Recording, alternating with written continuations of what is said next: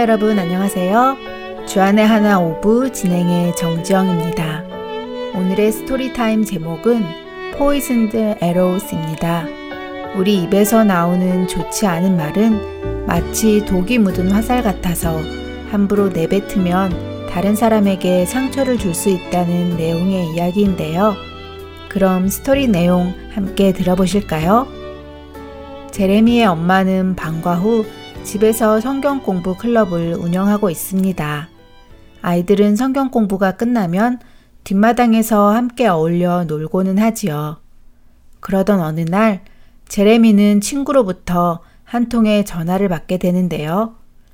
다음날 있을 성경 공부 클럽에 벤자민이라는 친구를 데려오겠다는 친구의 말에 제레미는 당황해하며 벤자민은 우리 클럽에 오지 않았으면 좋겠다는 말을 하고는 전화를 끊습니다.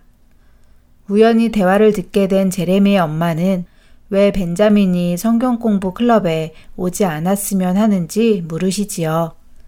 그러자 제레미는 벤자민의 엄마가 정신병원에 입원을 했기 때문이라고 대답합니다. 제레미의 엄마는 정신과 치료를 받고 있다고 해서 그 사람을 무시하거나 쉽게 판단해서는 안 된다는 것을 알려주시는데요. 또한 그것이 제레미의 정신과는 아무 관련이 없다는 것도 말씀해 주시지요. 얼마 전 엄마도 허리가 아파서 병원에 입원했었지만 그것을 가지고 다른 아이들이 제레미를 놀리지 않은 것처럼 말입니다. 결국 벤자민은 성경 공부 클럽에 참석하게 되고 성경 공부가 끝나자 뒷마당에서 아이들이 함께 노는 시간이 되었습니다. 하지만 제레미를 포함한 모든 아이들이 아무도 벤자민과 놀려고 하지 않았습니다. 말을 거는 친구조차 없었지요. 아이들은 제레미가 새로 산 활을 가지고 노느라 정신이 없을 때 제레미의 엄마는 벤자민에게 다가가 성경 공부 클럽에 가입하지 않겠느냐고 권하시지요. 하지만 벤자민은 그러고 싶지 않다고 말합니다. 그리고 그 이유를 자신의 엄마가 정신병원에 입원한 뒤로는 사람들이 자신을 다르게 대하는 것 같아서 더 이상 어울리고 싶지 않다고 대답하지요.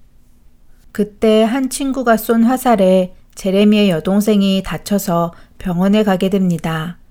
다행히 큰 부상은 입지 않아서 치료만 받고 집으로 돌아오는데요.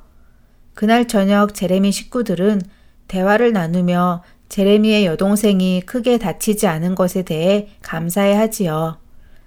이때 제레미의 아빠는 오늘 여동생 외에도 다친 사람이 한 명 더 있다고 말씀하십니다. 영문을 모르는 제레미는 누가 또 다쳤냐며 대묻고 아빠는 바로 벤자민이라고 말씀하십니다.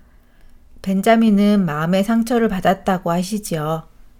제레미의 여동생은 다행히 금방 치료를 받아 퇴원을 했지만 벤자민 마음의 상처는 쉽게 치료가 되지 않을 수도 있다고 하십니다. 아빠의 말에 제레미는 친구에게 대했던 자신의 행동과 말들을 반성하며 용서를 구하겠다고 고백하지요. 아빠는 잠언 25장 18절 자기의 이웃을 쳐서 거짓 증거하는 사람은 방망이요 칼이요 뾰족한 화살이니라 라는 말씀과 야고보서 3장 8절에서 혀는 능히 길들일 사람이 없나니 쉬지 아니하는 악이요 죽이는 독이 가득한 것이라 고 말씀해 주시며 사람의 말은 겉으로는 위험해 보이지 않을 수 있지만 마음을 크게 다치게 할 수 있는 강력한 무기라는 것을 알려주십니다. 제레미는 하나님 앞에 회개하고 앞으로는 누구에게나 늘 친절한 말을 할 것을 약속하며 드라마는 마칩니다.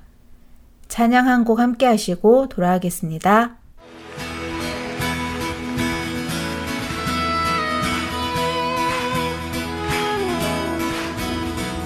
구주 예수 의지한 진이 기쁘리세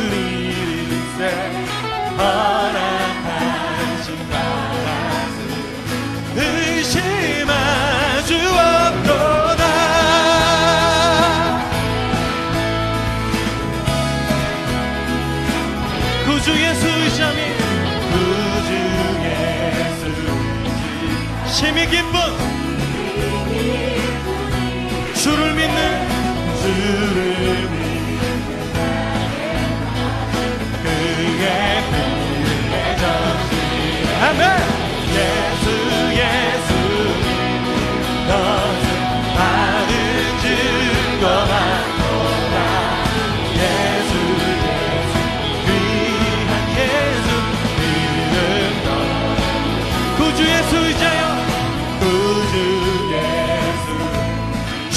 죄 아파서 버리네 안위 받고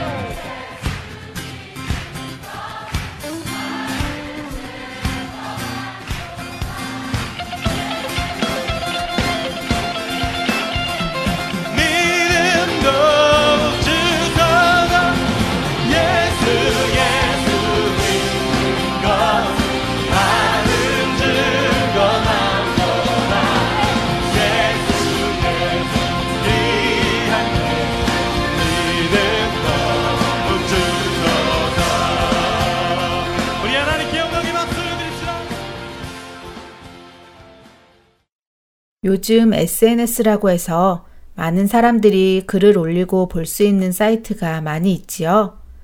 페이스북, 인스타그램, 트위터 등등 여러 가지가 있는데요. 말이 아니라 글을 쓰는 곳이지만 익명성이 보장되어 있는 인터넷에서 글은 말과도 다름이 없죠. 이곳에는 좋은 글도 있지만 정말 남을 비방하거나 험담하는 욕들이 많이 있습니다. 마음이 약한 사람들은 이런 글들을 보고 너무 힘들어 자살까지 하는 사람도 있습니다.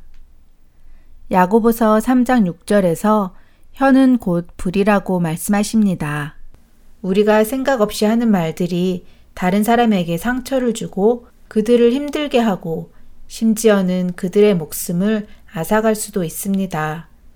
오늘 아이들과 대화를 나누시며 먼저는 우리 자녀들이 다른 사람의 말에 상처를 받은 적이 있는지 나누어 보세요.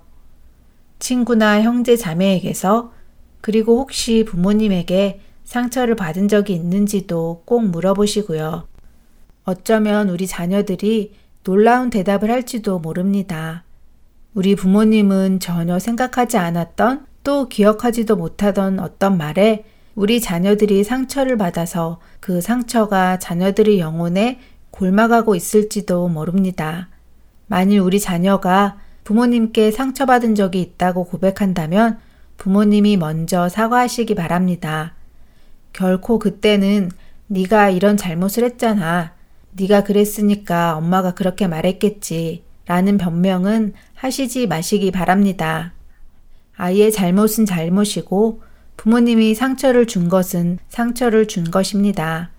그들은 분명 다른 일입니다. 자녀에게 사과하시면서 먼저 자녀를 회복시켜 주세요. 그리고 이번에는 혹시 우리 자녀가 누군가에게 말로 상처를 준 적은 없는지 나누어 보세요. 만일 부모님이 몰랐던 상처가 자녀에게 있었다면 같은 경우의 상처를 우리 자녀가 다른 이에게 주었을지도 모른다는 것도 생각해 보도록 해주세요. 그리고 혹시라도 누구에게 상처를 준 기억이 난다면 먼저 우리 자녀와 함께 하나님께 용서를 구하고 상처받은 대상이 치유받도록 기도한 후 그 대상에게 진심으로 사과할 수 있는 방법을 함께 나누어 보시면 좋겠습니다. 이렇게 해서 우리의 관계들이 회복된다면 그 후부터는 우리의 말을 조심해서 더 이상은 서로에게 상처 주는 일이 없도록 노력해야겠지요. 야고보서 3장 6절에서 혀는 곧 불이라고 말씀하셨습니다. 이 혀는 우리의 삶을 불태워 없앨 정도로 강하다고 하시지요. 그리고 야고보서 3장 2절에서는 실수가 없는 자는 온전한 사람이라고 말씀하십니다. 그리스도인이라면 온전한 사람이 되어야 하겠지요. 대부분 사람들은 남을 칭찬하기보다는 남을 욕하고 헐뜯는 것을 더 재미있어 합니다. 우리 부모님들이 아이들에게 남을 헐뜯기보다는 칭찬하는 습관을 길러주시면 좋겠습니다. 그리고 집에서 하루에 한 가지씩 가족 구성원을 칭찬한다거나 친구들을 칭찬해주는 훈련을 하는 것도 좋을 것 같네요. 아이들과 함께 하나님께 기도하기를 우리 혀를 스스로 통제할 능력이 없음을 고백하고 우리의 입술을 주님께서 주관하여 주시기를 기도해야 합니다. 여호와여, 내 입에 파수꾼을 세우시고 내 입술의 문을 지키소서 라고 기도했던 다윗의 기도가 우리 모두의 기도가 되어 온전한 우리들이 되기를 바랍니다. 주안의 하나 이제 다음 순서들로 이어드리겠습니다. 이어서 Let's Read the Bible 함께 하시겠습니다.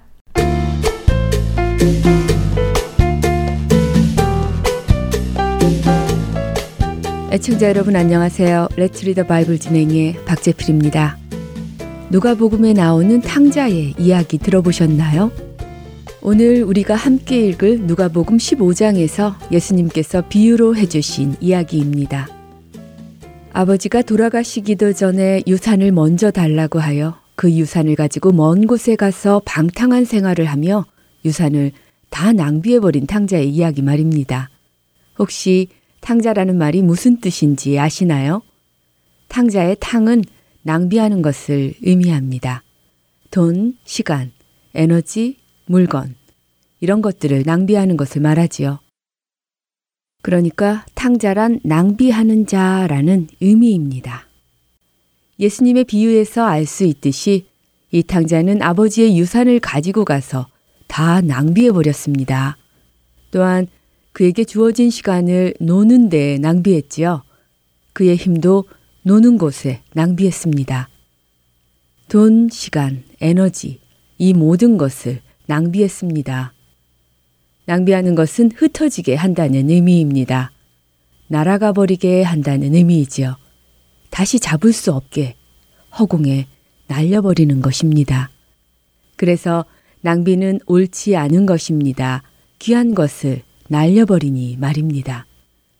누가복음의 탕자는 자신의 모든 것을 낭비한 후에야 자신의 잘못을 깨달았습니다. 그는 배가 고파졌고 당시 유대인들은 하지 않는 부정한 일, 돼지를 치는 일을 하며 먹고 사는 처지에까지 이르렀습니다. 그러나 그런 부정한 일을 해도 그의 배는 고팠습니다. 인간인 그는 돼지가 먹는 열매를 먹으려 했지만 그조차도 구할 수 없었습니다. 결국 그는 자신이 아버지를 떠나 이렇게 굶주려 죽게 되었다는 것을 깨달았습니다. 그래서 그는 살기 위해 아버지께로 돌아가기로 결정합니다. 아버지가 받아주실지 받아주시지 않을지 알 수 없지만 자신이 살 수 있는 길은 그것뿐임을 알기에 아버지께로 돌아가기로 결정합니다. 자기 생각에도 아버지가 받아주실 것 같지 않았고 자기도 양심상 아버지께 받아들여 달라고 할 수 없었습니다. 그래서 아버지께 나를 아들로 생각지 말고 아버지 집에 있는 일꾼의 하나로 생각하시고 일을 시켜주시고 먹을 것을 주시라고 부탁하기로 마음먹었습니다. 그는 자신의 행동을 후회하며 두려운 마음으로 아버지의 집을 향해 걸어갔습니다.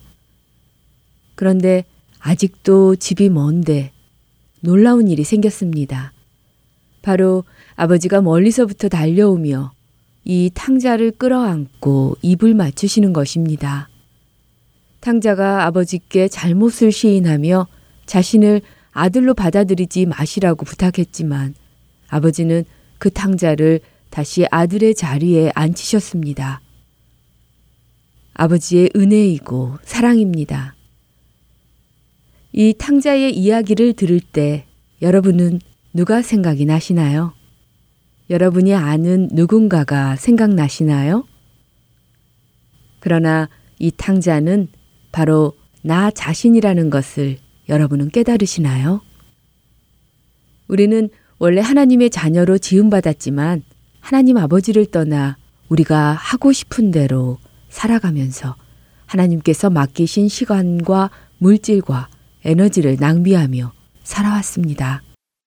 하나님 아버지의 영광을 드러내는 데 사용하지 않고 우리 자신의 즐거움을 위해 낭비해 왔습니다. 그리고 우리는 그렇게 죽어가는 존재가 되었습니다. 세상에 속해서 세상 속에서 죽는 사람이 되었지요. 그런데 깨달아진 것입니다. 이대로 있으면 내가 죽겠구나. 하나님께로 가면 살겠구나. 하지만 이렇게 모든 것을 낭비한 나를 하나님 아버지께서 받아주실까? 하는 의문이 생기죠. 거기에 대한 답을 예수님께서 주시는 것입니다.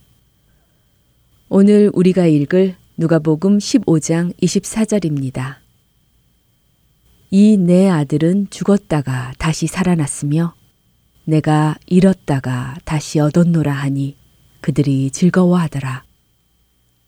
우리는 살아가다 보면 너무 큰 죄를 지어서 하나님으로부터 멀어졌다고 생각하게 될 때가 있습니다. 여러분들에게는 미래에 반드시 이런 일이 있을 것입니다. 그러나 그때에도 예수님의 이 말씀을 기억하십시오. 하나님 아버지는 우리를 오늘도 기다리고 계신다는 것을 말입니다. 죄를 지었을 때 죄는 우리로 하나님으로부터 멀리 가라고 속삭입니다. 그러나 하나님께서는 우리에게 하나님께로 더 가까이 오라고 하십니다. 그분은 우리를 용서하시기 위해 그분의 외아들 예수님을 대신 심판하신 분이십니다. 그분이 용서하시지 못할 죄는 없습니다. 그분께로 날마다 가까이 나아가는 우리가 되기 바라며 이 시간 마치겠습니다.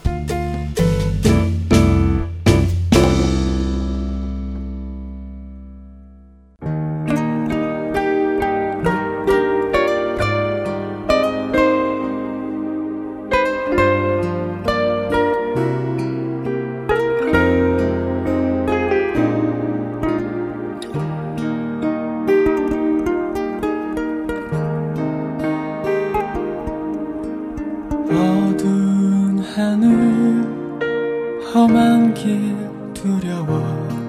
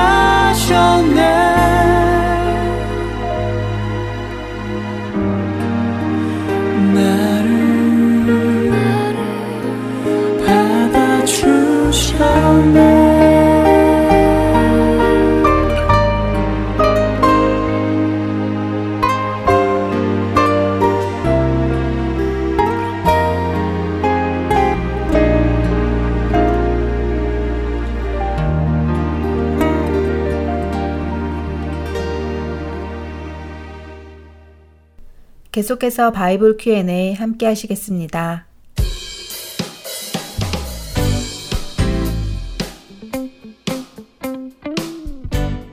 여러분 안녕하세요. Bible Q&A 시간의 강승규입니다. Bible Q&A 시간은 우리 자녀들이 신앙생활을 하며 가지게 되는 질문들을 들어보고 함께 그 답을 생각해 보는 시간입니다. 같은 내용이 영어로도 주안의 하나 6부에서 방송됩니다. 자녀들과 함께 들어보시기를 바랍니다. 자, 오늘은 어떤 질문이 들어와 있을까요? 함께 들어보시죠. Hello, my name is Sana and I am 11 years old. A while back, I ended up praying in front of others at a retreat. I'm used to praying to myself quietly, but it was the first time that I prayed in front of my teachers and friends. I really didn't know what to say, so I ended up praying a very short prayer. Do prayers have to always be long? Is it okay to pray a short prayer?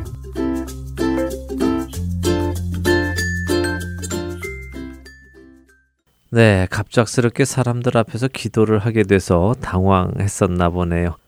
아, 기도는 길게 해야 됩니까? 하고 질문을 했는데요. 어, 그 질문에 대한 답을 생각해 보려면요. 먼저 기도가 무엇인지 생각해 보면 답도 자연히 알게 될 것 같습니다. 자, 먼저 여러분들이 생각하는 기도란 무엇입니까? 흔히 우리는 기도를 하나님께 무엇을 요구하는 것이라고 생각을 합니다. 그래서 우리는 평소에 하나님 뭐뭐 해주세요. 또 무엇이 이루어지게 해주세요. 무엇 무엇을 제게 주세요 하는 식으로 우리의 필요를 구하는 기도를 주로 드리죠. 물론 하나님께 필요를 구하는 것 자체가 나쁜 것은 아닙니다. 하나님 아버지께 그 자녀가 되는 우리가 필요한 것을 말씀드리고 도움을 청하는 것은 아주 자연스러운 일입니다. 하지만 성경을 보면요. 예수님께서는 이런 말씀을 하시는 것을 볼 수가 있습니다. 마태복음 6장 7절에서 8절의 말씀을 함께 보죠. 또 기도할 때 이방인과 같이 중언부언하지 말라. 그들은 말을 많이 하여야 들으실 줄 생각하느니라. 그러므로 그들을 본받지 말라. 구하기 전에 너희에게 있어야 할 것을 하나님 너희 아버지께서 아시느니라. 자, 예수님의 이 말씀을 보면요. 하나님 아버지께서는 우리의 모든 필요를 우리가 구하기도 전에 이미 다 알고 계신다고 하십니다. 하나님은 모든 것을 아시는 분이시기에 우리에게 무엇이 필요한지 우리의 생각과 뜻은 무엇인지까지도 다 알고 계시는 것이죠. 예수님의 이 말씀을 들으니 어떤 생각이 드십니까? 하나님께서 이미 우리의 필요를 다 알고 계시니 그러면 우리는 기도할 필요가 없겠네. 이런 생각이 드십니까? 그렇지 않습니다. 우리는 여전히 기도를 해야 됩니다. 그렇다면 어떻게 기도를 해야 할까요? 예수님은 방금 우리가 함께 본 마태복음 6장 8절에서 하나님 아버지께서 우리에게 있어야 할 것을 이미 다 알고 계시다고 말씀하신 후에 9절에 이렇게 말씀을 시작하십니다. 그러므로 너희는 이렇게 기도하라 라고요. 와, 예수님이 어떻게 기도해야 하는지를 알려주시네요. 그렇죠? 우리는 이 기도를 예수님이 가르쳐 주신 기도라고 해서 주 기도문이라고 부릅니다. 마태복음 6장 9절에서 13절에 나오는데요. 함께 읽어볼까요? 하늘에 계신 우리 아버지여 이름이 거룩히 여김을 받으시오며 나라가 임하시오며 뜻이 하늘에서 이루어진 것 같이 땅에서도 이루어지이다. 오늘 우리에게 일용할 양식을 주시옵고 우리가 우리에게 죄 지은 자를 사하여 준 것 같이 우리 죄를 사하여 주시옵고 우리를 시험에 들게 하지 마시옵고 다만 악에서 구하시옵소서. 나라와 권세와 영광이 아버지께 영원히 있사옵나이다. 아멘. 어떠십니까? 예수님께서 가르쳐 주신 이 기도가 길다고 생각하십니까? 아니면 짧다고 생각하십니까? 우리의 생각보다는 짧지요? 예. 그렇다면 오늘 우리 어린이가 해준 질문에 대한 답이 나오는 것 같습니다. 예수님께서 가르쳐 주신 기도로 보았을 때 기도는 길게 해야 하는 것은 아니라는 것을 알 수 있습니다. 또한 앞서 읽었던 7절에서 예수님께서는 이방인들은 말을 많이 하여야 들으실 줄로 생각한다고 말씀하시므로 기도는 그 길이가 길어야 하고 말이 많아야 하는 것은 아니라는 것을 우리에게 설명해 주십니다. 사실 기도는 그 길이와 말의 수보다 내용이 중요합니다. 말씀드린 대로 하나님은 우리의 필요를 알고 계시죠. 또한 우리가 무엇을 원하는지도 알고 계시죠. 그분은 모든 것을 알고 계십니다. 그런데요, 반대로 우리는 잘 모릅니다. 하나님의 뜻이 무엇이고 하나님의 계획이 무엇인지 잘 모르죠. 그렇게 기도는 내가 원하는 것을 하나님께 아뢰는 시간도 되지만 그것보다는 우리가 하나님의 뜻을 구하는 시간도 됩니다. 기도에 대해 설명해 주시는 마태복음 6장의 끝부분에 가면 예수님께서는 이렇게 말씀하십니다. 32절과 33절의 말씀입니다. 이는 다 이방인들이 구하는 것이라 너희 하늘 아버지께서 이 모든 것이 너희에게 있어야 할 줄을 아시느니라. 그런즉 너희는 먼저 그의 나라와 그의 의를 구하라. 그리하면 이 모든 것을 너희에게 더하시리라. 이 말씀을 통해 더욱 명확해집니다. 우리에게 필요한 것은 하나님께서 이미 아시니까 우리는 하나님께 하나님의 나라와 의를 구하라고 하시지요. 하나님, 어떻게 하면 제가 하나님의 자녀답게 살까요? 오늘 제가 무슨 일을 해야 하나님께서 기뻐하시겠습니까? 어떤 일로 제가 하나님께 영광을 드릴까요? 하는 기도를 드리라는 말씀입니다. 이런 기도를 드리다 보면 시간은 길어질 수도 있고 또 짧을 수도 있습니다. 시간에 크게 구애받지 마시기 바랍니다. 다만 오늘 질문을 다시 생각해 보면요. 오늘 질문은 특별히 대표 기도를 할 때 기도를 길게 해야 하느냐 하는 질문으로 받아들일 수도 있습니다. 혼자서 조용히 드리는 기도와 여러 사람들 앞에서 대표로 기도를 드릴 때는 그 성격이 아무래도 달라집니다. 대표 기도는 말 그대로 그곳에 모인 모든 사람들을 대표해서 하나님께 드리는 기도이기 때문이죠. 그래서 사람들 앞에서 기도를 할 때에 그 모임의 상황에 맞게 기도를 드려야 할 필요가 있는 것입니다. 하지만 오늘 친구가 질문을 한 것처럼 기도를 꼭 길게 해야 하는 것은 아닙니다. 여러 사람이 함께 모인 자리이니까 기도를 길게 해야지 하고 생각을 했었던 것 같은데요. 하지만 다시 한번 말씀드리죠. 기도를 드릴 때의 기도의 길이가 길거나 짧은 것은 중요하지 않다는 것입니다. 단지 그 모임의 성격에 맞는 또 필요에 맞는 제목의 기도들을 하느냐 하지 않느냐가 더 중요한 것이죠. 필요에 맞는 기도를 모두 드렸다면 굳이 필요하지 않은 기도들을 덧붙여서 길게 할 필요는 없다는 말씀입니다. 예를 들어 식사를 하기 전 모두를 위해 기도를 하게 된다면 그 식사를 위한 기도를 하면 되는 것입니다. 하나님께 주신 음식에 감사드리고 그 음식을 준비한 여러 사람들의 정성이 있다면 또 거기에 감사드리고 함께 음식을 먹고 교제를 나눌 수 있게 해주심에 감사드리고 오고 가는 대화 속에서도 하나님의 영광만이 드러날 수 있기를 기도하면 될 것 같습니다. 기도의 시간보다 기도의 내용에 더 집중하는 우리가 되기를 바랍니다. 바이블 Q&A 여기에서 마치도록 하겠습니다.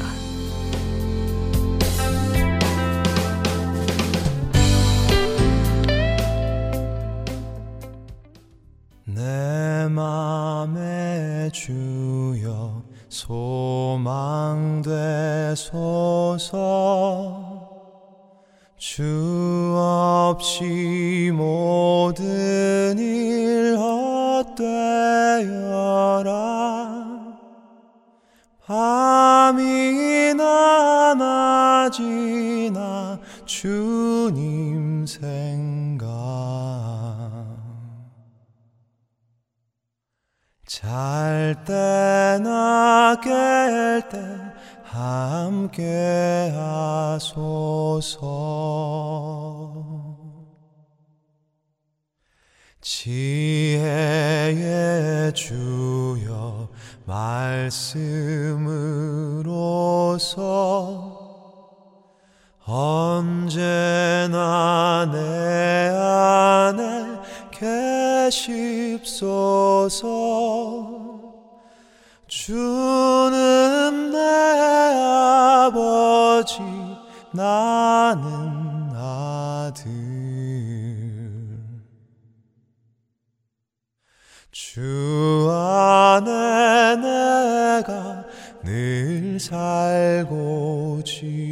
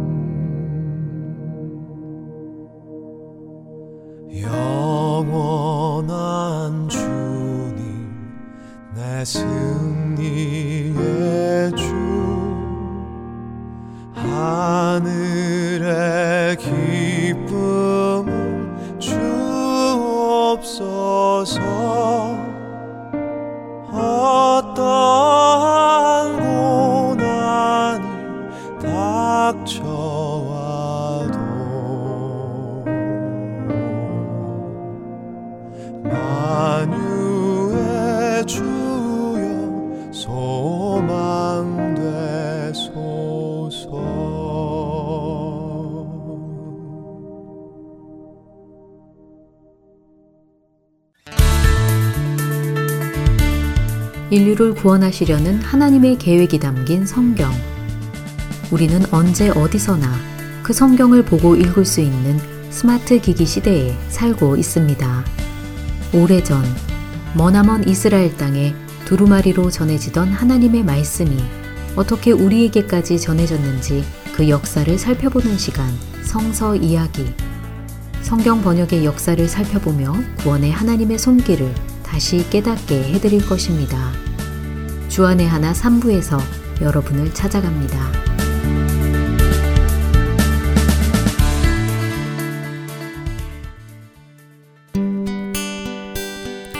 기쁜 소식 사랑으로 땅끝까지 전하는 아랜소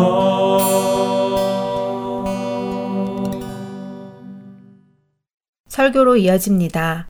캘리포니아주 사랑의 빛 선교교회 윤대혁 목사님께서 빌립보서 2장 14절에서 17절 말씀을 본문으로 주의 자녀들의 특권이라는 제목의 설교 말씀 나누어 주십니다.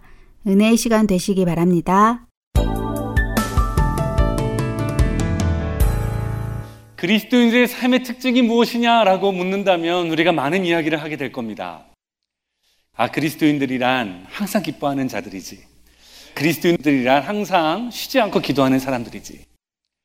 그리스도인들이란 항상 범사에 감사하는 사람들이지. 항상 베풀어주고 섬겨주고 가난한 자를 돌봐주고 그리고 원수를 사랑하고 하나님의 뜻에 서기 위하여 믿음으로 살아가는 사람들, 아, 그런 사람들이 그리스도인들이지. 우리 이렇게 일반적으로 정의를 내릴 수 있습니다. 그 모든 정의는 성경에서 우리 가운데 예수 믿는 사람들은 하나님의 사람들은 이와 같다라고 말할 때 우리가 그것을 순종하며 살아가는 것이죠. 그리고 삶으로 경험으로 나타내는 모습이기도 합니다. 빌립보서에서 사도 바울이 예수 믿는 사람들, 그리스도인, 그들은 어떤 사람인가라고 말할 때 오늘 본문 2장 14절에서 이렇게 말합니다. 그들은 모든 일에 원망과 시비가 없이 살아가는 사람들이라고 오늘 본문을 말하고 있습니다. 어떤 원망할 만한 일인가 시비를 걸 만한 어떤 사건과 갈등이 있어서라기보다는 15절의 말씀을 보니까요, 이렇게 말합니다. 이는 원망과 시비 없이 하는 것은 이것은 너희가 흠이 없고 순전하여 이 세상이 어그러져 있고 거스른 세대 가운데 있는데 그 가운데서 너희가 흠없는 자녀로 세상에서 그들 가운데 빛들로 나타내는데 그것이 원망과 시비 없이 살아가는 삶을 통해서 빛들로 흠없는 자녀로 살아가는 모습이다라고 오늘 사도 바울은 말하고 있습니다. 여러분, 어그러지고 거스르는 세대 가운데서는 항상 모든 것을 탓하며 살기를 좋아하죠. 그래서 많은 분들이 세상 사람들이 울분과 또 분노와 원망과 또 다투고 싸울 준비를 하시며 사시는 분들을 우리 주변에서 많이 보게 됩니다. 그러나 주님의 자녀들은 그러면 안 된다는 거예요. 주님의 자녀들은 원망과 시비 없이 늘 살아야 되는데 그 이유는 너희 안에 구속의 은혜가 있지 아니하냐. 너희가 은혜 받은 자들 아니냐. 너희가 하나님의 사랑으로 말미암아 구원받은 자들 아니냐. 그 너희 안에 계신 분이 누구시냐? 그분은 그의 기쁘신 뜻을 너희들에게 내 자원하는 마음과 즐거운 마음과 헌신하는 마음과 소원하는 마음으로 인도하시는데 어찌 구원받은 자들이 예수 그리스도 하나님을 모시고 사는 자들이 어떻게 원망하며 시비하며 다투며 살아갈 수 있느냐? 그리스도인들이란 어떤 형편과 환경에서도 그 누구를 만나도 원망과 시비가 없는 자들이다라고 말하는 거예요. 여러분 그럼에도 우리의 신앙의 길에 왜 이렇게 원망과 시비를 걸 만한 일들이 많이 우리의 삶에 펼쳐진다고 느껴지는 걸까요? 그 이유는요.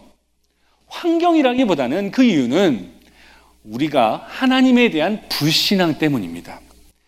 하나님께서 많고 많은 민족 가운데 이스라엘 백성을 자신의 친백성 삼으셨습니다.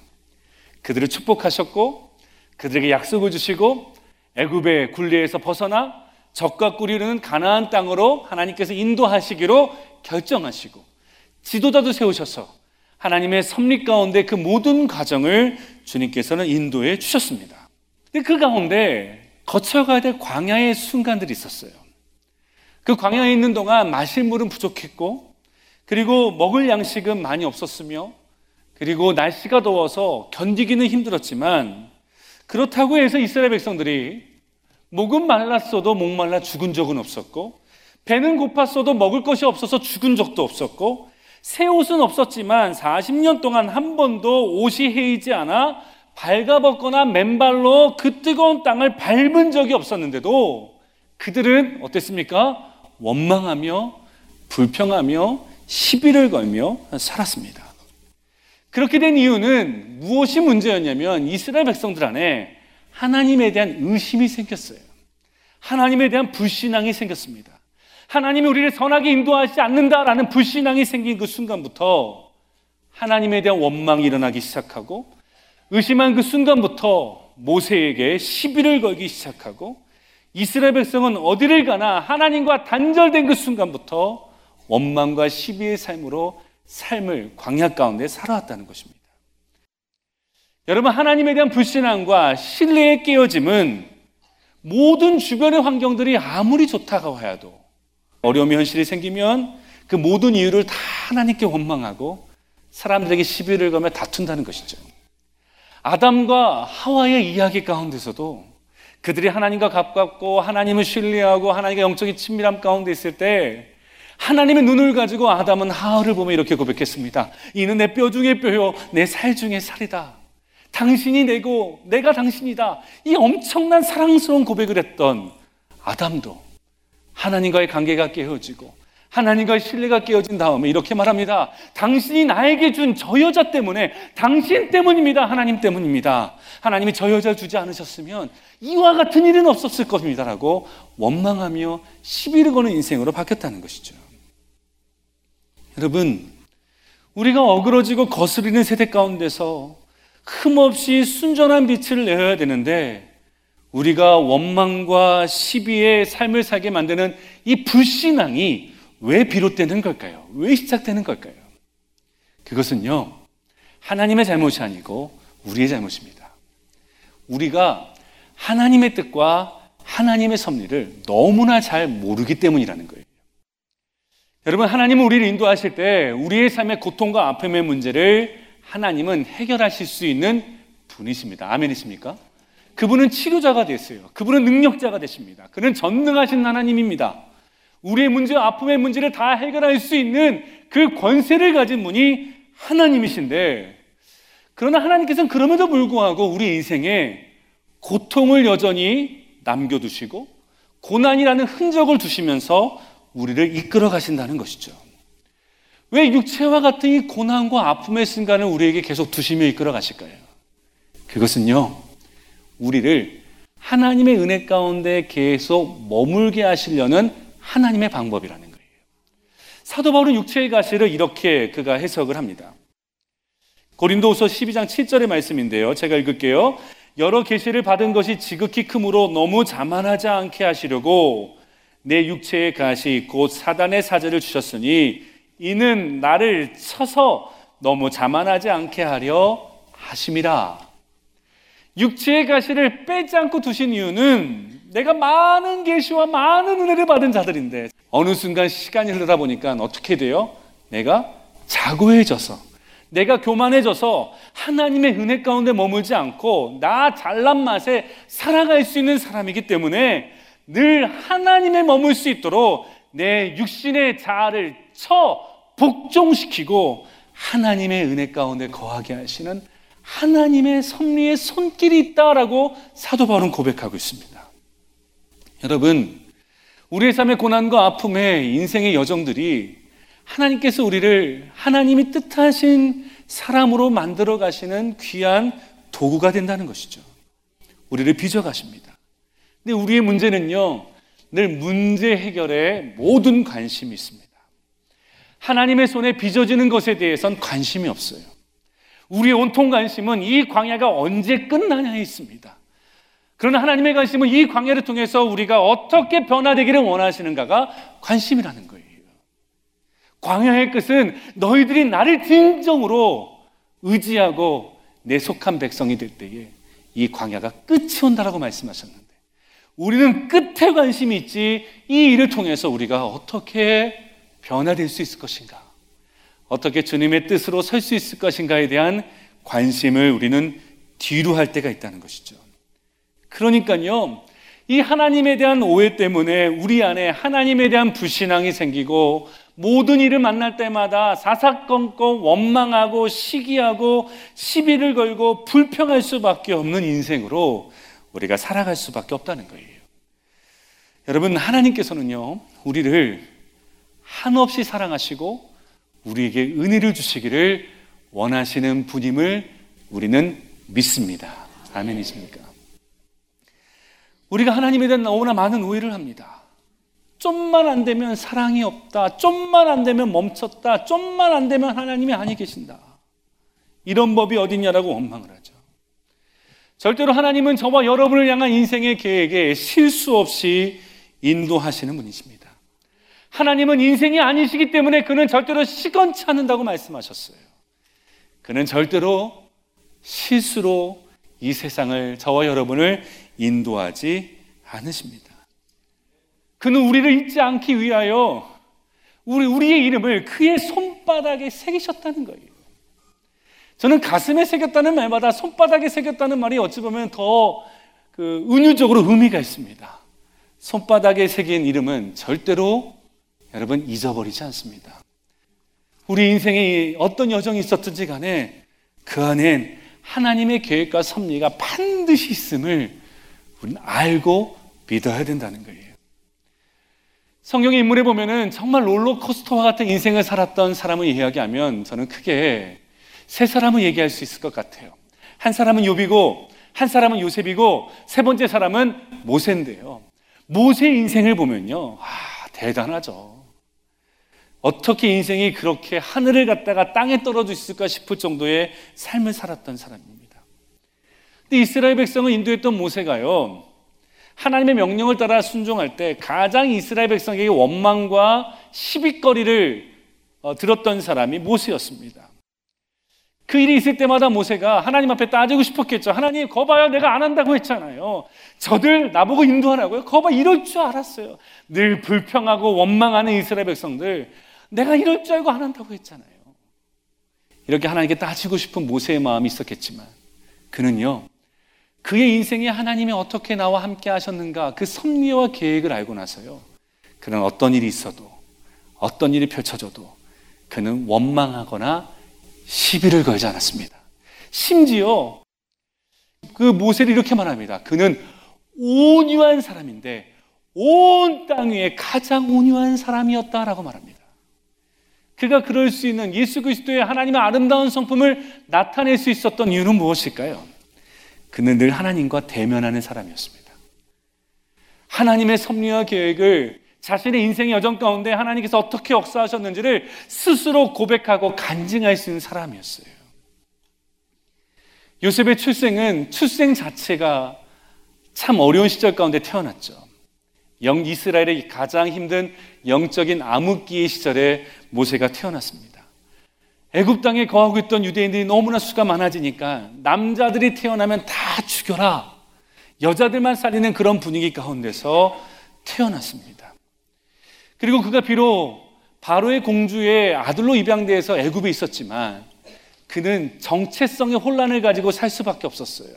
내가 유대인이냐? 내가 애굽 사람이냐? 그 혼란기의 시절을 그는 청소년기를 보내기도 해야 됐습니다. 다행히 그의 어머니를 유모로 만나 자신이 유대인인 줄 알고 유대인들을 위해서 그가 살고자 애썼지만 찾아왔던 것은 자신의 형제를 괴롭히는 유대인을 쳐서 죽였는데 그러고 나면 영웅이 될 줄 알았어요. 이스라엘 백성들 나를 최고로 박수 칠 것이다. 그래가지고 갔더니 어떻게 됐어요? 자신이 고발당했어요. 도와줬던 이스라엘 백성들에게 배신을 당했습니다. 그러면서 하루아침에 그는 바로 공주의 아들에서 이제는 살인자로 도망자로 광야에서 이름 없이 살아가야 되는 초라한 양치기 인생으로 그는 떨어지게 됩니다. 근데 그 가운데서 얼마나 불평할 만한 게 많고 원망할 만한 게 많을까요? 후회 후회 시간을 보냈을 거예요. 근데 그거는 하나님 만나 주시죠. 만나 주시면서 모세가요, 자신의 인생의 과정 과정 가운데 하나님께서 나를 어떻게 지키시고 보호하셨는지를 하나씩 하나씩 믿음으로 해석해 나가기 시작합니다. 첫 번째는요, 유대 아이들, 남자를 다 죽이라고 했는데 그의 어머니가 산통을 느껴서 산파를 불렀을 때 그 집에 왔던 산파가 어떤 산파였냐면 성경은 이렇게 표현합니다. 하나님을 두려워하고 경외하였다라고 말해요. 많은 산파 가운데 하나님을 두려워하고 경외하는 산파를 만나서 남자가 태어났는데 불구하고 애굽에게 남자가 태어났음을 보고하지 않습니다. 그로 말미암아 모세가 살아나요. 여러분 하나님께서 산파를 보내셨는데 하나님을 경외하는 산파를 만나게 하셨다는 거예요. 여러분 그것이 단순한 우연으로 끝날 만한 사건이었을까요? 아이가 모세가 성장해서 더 이상 부모 밑에 키울 수 없으니까 이제는 나일강에 갈대 상자를 만들어 석청을 바르고 강에 띄우죠. 누가 이 아이를 발견할지 모르는 상황이었어요. 그때 누가 이 아이를 발견하죠? 바로의 딸 공주가 발견합니다. 여러분, 당시의 바로의 말은요, 세상의 모든 법이에요, 법. 바로가 뭐라고 말했죠? 남자, 유대의 남자는 다 죽여라. 그런데 이 바로 왕의 법이 통하지 않는 치외 법검적인 그 지역이 있습니다. 그게 어디죠? 딸이에요, 딸. 딸 말을 이길 아빠가 없습니다. 바로 공주가 네 아들 삼겠다 건드지 말라고 하니까요 건드지 못하는 거예요. 많은 사람들 가운데서도 바로의 딸의 아들로 입양된다는 게 여러분 그게 단순한 우연만의 사건이겠습니까? 40년 동안 성경은 말합니다. 애굽에서 애굽의 모든 언어와 모든 학술을 다 배웠다라고 말합니다. 근데 그가 남은 40년부터 80세까지 어디서 살죠? 광야에서 지냈어요. 광야에서. 애굽의 말도 필요 없고 애굽의 학수도 필요 없는 양만 잘 치는 40년의 인생의 후반부를 살 때에 여러분 쓸데없이 배운 것 같잖아요. 쓸데없이 있었던 40년 같잖아요. 그런데요.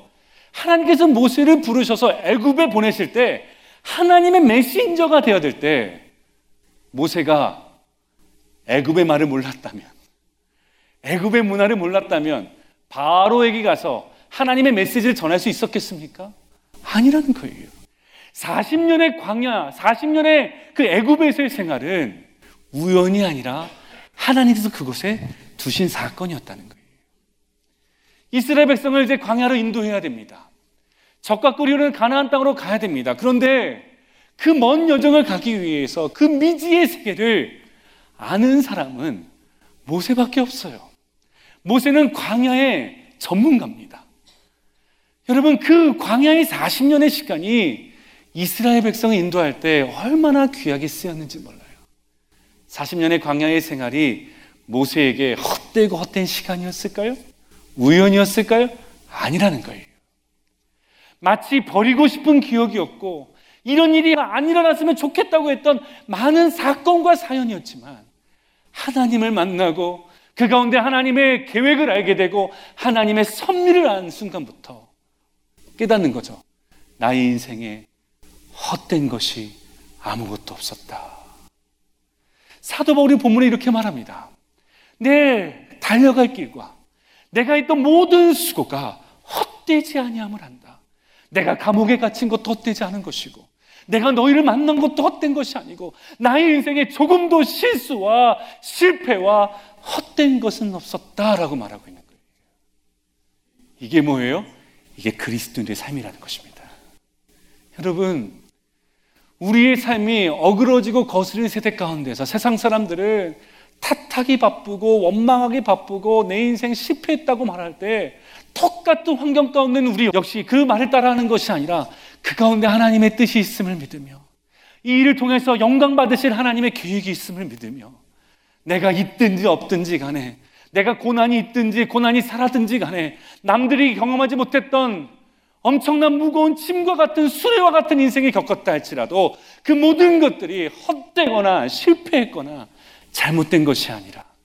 그래서 원망하지 않고 탓하지 않고 시비를 걸지 않고 감사할 수 있고 기뻐할 수 있고 믿음의 삶으로 살아갈 수 있는 이유는 하나님이 우리 안에 계셔서 나와 함께 하시고 나를 인도하셨음을 알기 때문인 줄 믿습니다.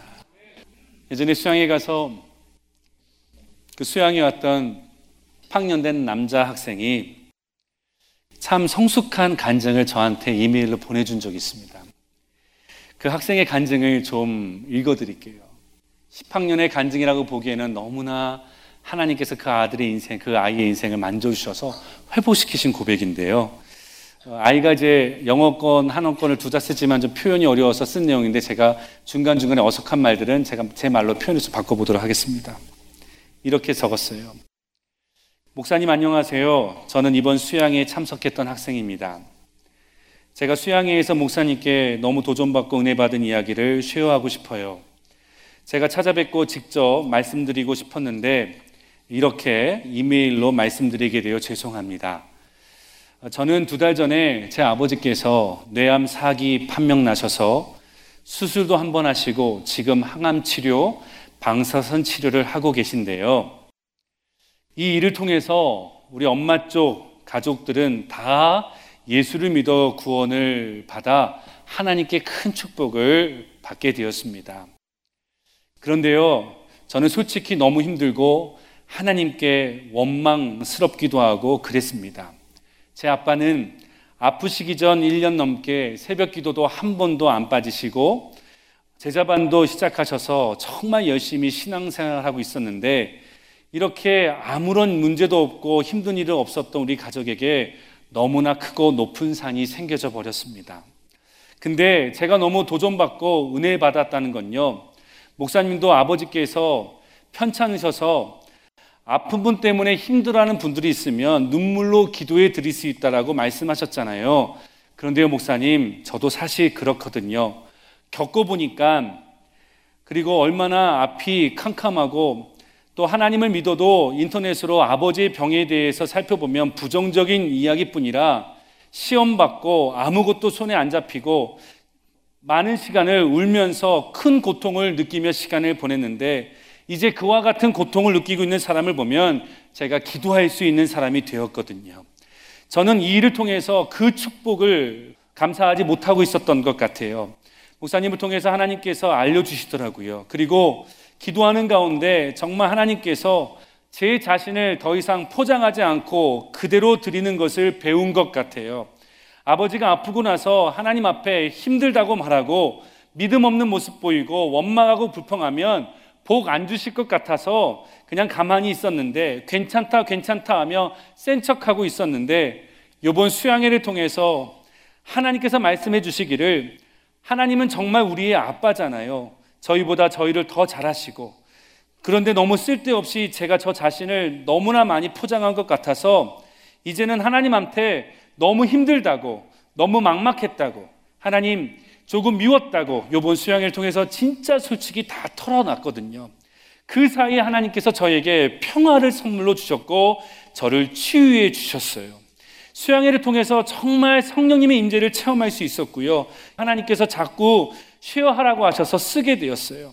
제 아빠는 지금 너무 좋아지셔서 항암 치료와 방사선 치료와 부작용도 하나 없이 너무나 잘 견디고 있고요. 의사가 요번 6주를 잘 보내고 나면 1년 치료를 쉴 수 있다라고 했어요. 아빠가 저희 엄마 가족 구원하기 위해 희생양으로 쓰인 것 같다 매일매일 감사하고 있고요. 정말 저 같은 한없는 볼품없는 작은 고딩 10학년에게 하나님께서 감동을 전할 수 있는 능력을 주시니까 정말 감사해요.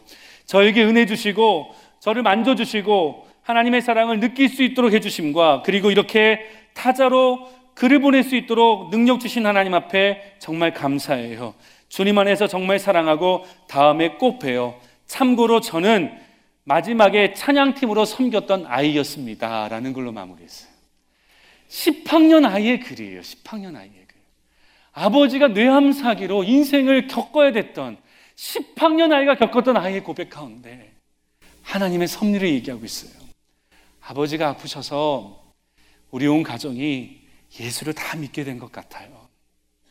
그 일을 통해서 이제 연약한 사람을 위해서 있는 사람으로 만들어 주신 것 같아요. 이 일을 통해서 하나님의 은혜를 자랑할 수 있는 능력을 주신 것 같아요. 10학년 아이의 고백이에요. 너무나 기특하죠. 여러분, 여러분의 삶에 어떤 일이 있는지는 잘 모르겠지만, 여러분 어떻게 반응하고 계십니까? 원망입니까? 다툼입니까? 너 때문이야, 너 때문이야. 시시비비를 따지고 있습니까? 아니면 그 안에서 하나님의 섭리를 말하고 하나님의 계획하심이 있겠지요. 끝까지 나는 믿음의 길을 걷겠습니다. 나는 끝까지 온전히 주님을 신뢰하며 살겠습니다. 그 믿음으로 걷고 있습니까? 어그러지고 거스린 세대 가운데 이와 같은 모습이 세상에 참 빛으로 비춰주고 우리 인생의 모든 삶이 헛되지 않음을 우리가 다름질하여 산 모든 것들이 무익하지 않음을 여러분이 겪었던 인생의 좋은 일들과 슬펐던 모든 일들이 다 하나님께서 우리를 하나님의 거룩하고 온전한 사람으로 만들기 위한 하나님의 축복된 과정이었음을 우리가 고백하고 감사하며 살아갈 수 있는 저와 여러분 되시길 주님의 이름으로 축원합니다.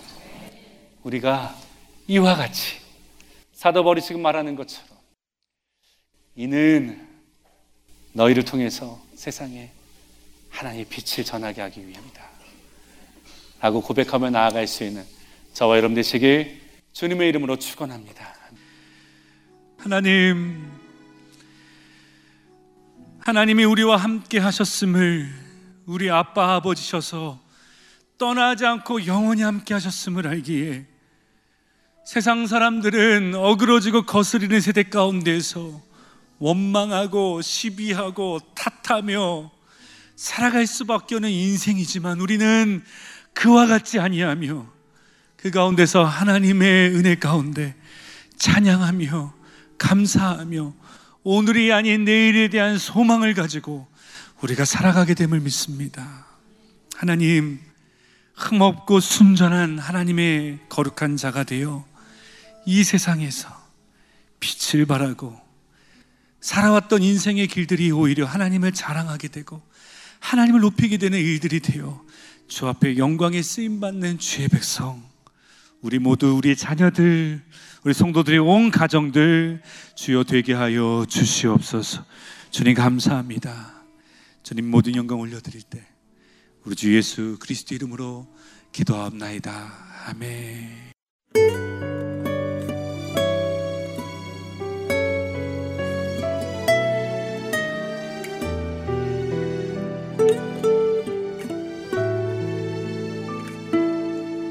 나를 지으신 이가 하나님